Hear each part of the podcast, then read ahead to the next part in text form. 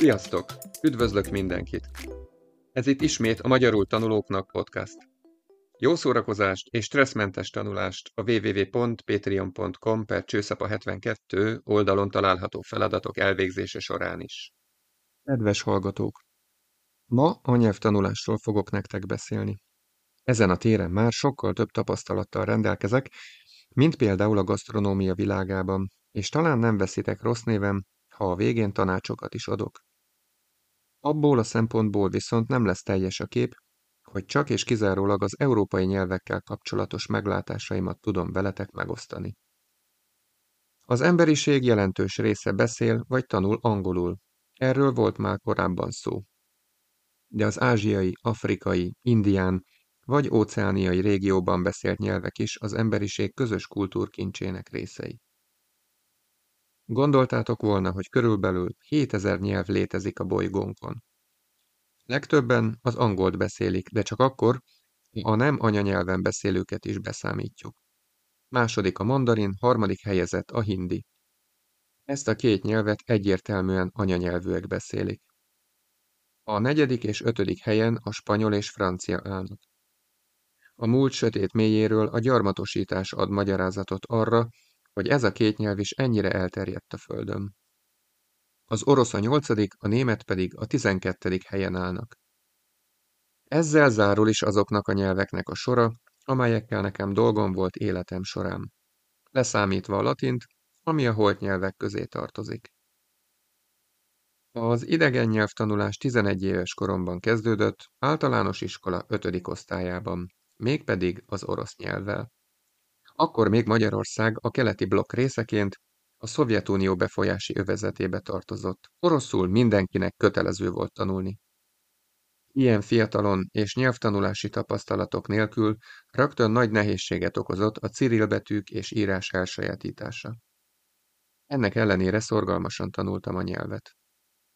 Két évvel később beköszöntött az életembe a német nyelv, Buzgó katolikusként és minisztráns fiúként jó kapcsolatom volt a helybéli papokkal, és az egyik atya felajánlotta, hogy aki szeretné, annak tanít németet.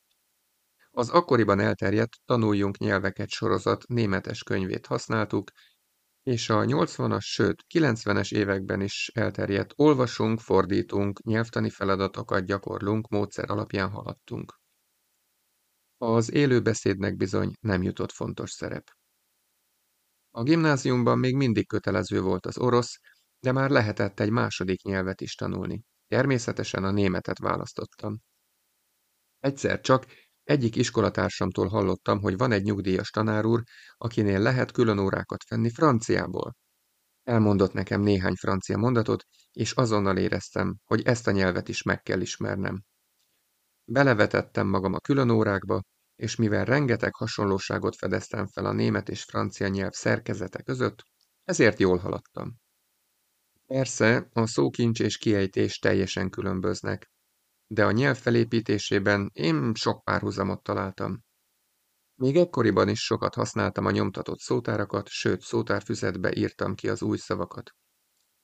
Az iskolai német órákon pedig már elkezdtünk kazettákat hallgatni.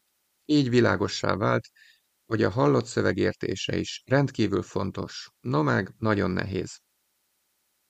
Harmadik osztály végén lehetőségem nyílt egy hónapot Franciaországban tölteni, majd pár hetet az akkori NDK-ban, Kelet-Németországban. Ez a két él élmény döntőnek bizonyult a pályaválasztásomban. Érettségi után Szegedre jelentkeztem német-francia szakos tanárnak. Az öt egyetemi év alatt még alaposabban megismertem a két nyelv kultúráját, történelmét és nyelvtanát. Anyanyelvi tanárokkal szinte naponta voltak óráink. A habatortán negyedéves koromban következett be, amikor a francia tanszék által elnyertem egy hat hónapos Tempus ösztöndíjat Brüsszelbe, egy fordító és tolmácsképző intézménybe. Csodálatos időszak volt, rengeteget fejlődött a nyelvtudásom. Az angol nyelvet inkább csak magamra szedegettem életem során. Néhány évig tanítottuk egymást egy kolléganőmmel. Én őt franciára, ő engem angolra. Sajnos ez is abba maradt. De az internet megjelenése és a digitális forradalom nyomán elengedhetetlen, hogy legalább a szókincsemet fejleszem.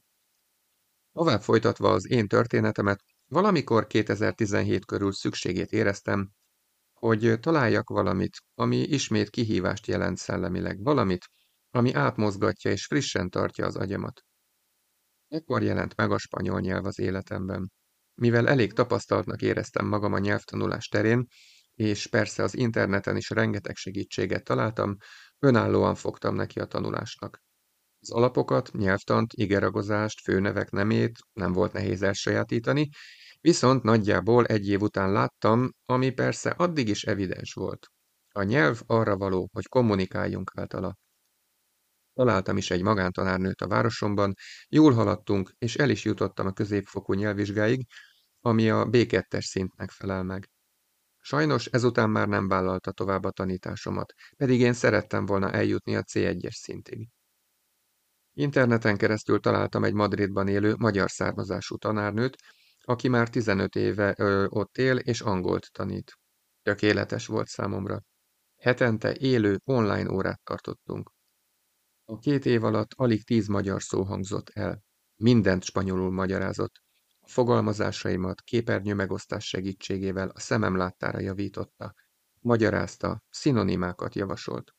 Linkeket küldött, amelyeken keresztül a hallásértésemet fejleszteni tudtam. És hát a vele való folyamatos egynyelvű kommunikáció révén sikeres C1-es nyelvvizsgát tudtam tenni. Itt tartok most. A három nyelvemet, német, francia, spanyol, minden nap ápolom, gondozom. Valamilyen szöveget minden nap hallgatok, olvasok, vagy legalább duolingózok. És akkor meg is érkeztünk ahhoz a ponthoz, ahol szeretném veletek megosztani a tanácsaimat, hogyan is érdemes idegen nyelvet tanulni. Valószínűleg már hallottatok ezekről, mégis szívesen megosztom veletek az én meglátásaimat.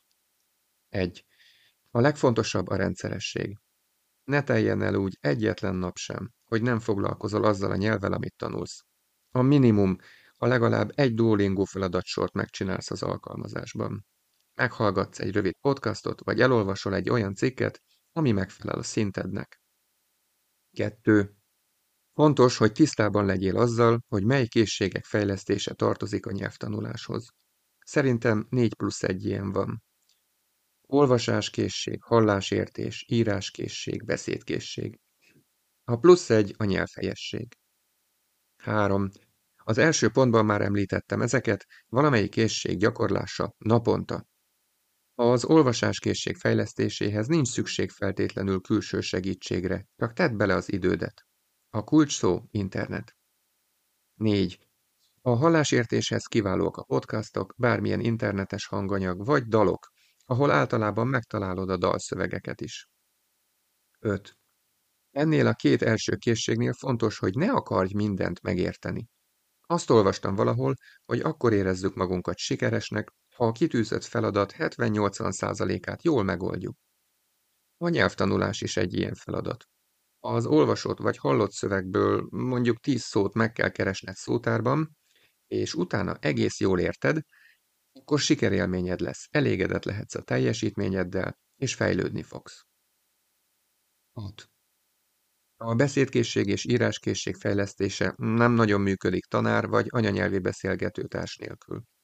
Bár az íráskészség fejlesztésében a mesterséges intelligencia egyre nagyobb segítséget adhat. 7. Nagyon hasznosnak tartom a szókártyákat, már digitálisan is készíthetsz ilyeneket, vagy vannak mások által gyártottak is.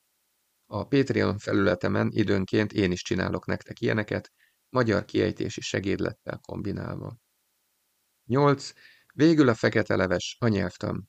Senki nem szereti, de valamilyen mértékben szükség van rá.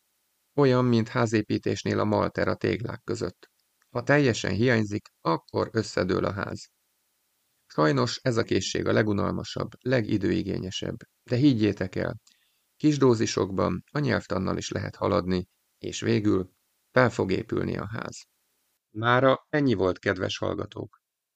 Magyarul tanulóknak készített Patreon felületen megtalálod a szöveg átiratát, hozzátartozó feladatokat és megoldásokat is. Ezeket WordWall-ban készítettem el, és szerintem elég a legelső típusban megcsinálni mindegyiket. Az oldal felajánlja ugyanazt a feladatot, még vagy négy formában, de ezek tartalmilag mind ugyanazok lesznek. Ha kérdésed van, írd meg nyugodtan, és válaszolok. Ha teheted, kérlek támogasd a munkámat. Viszont hallásra! Sziasztok!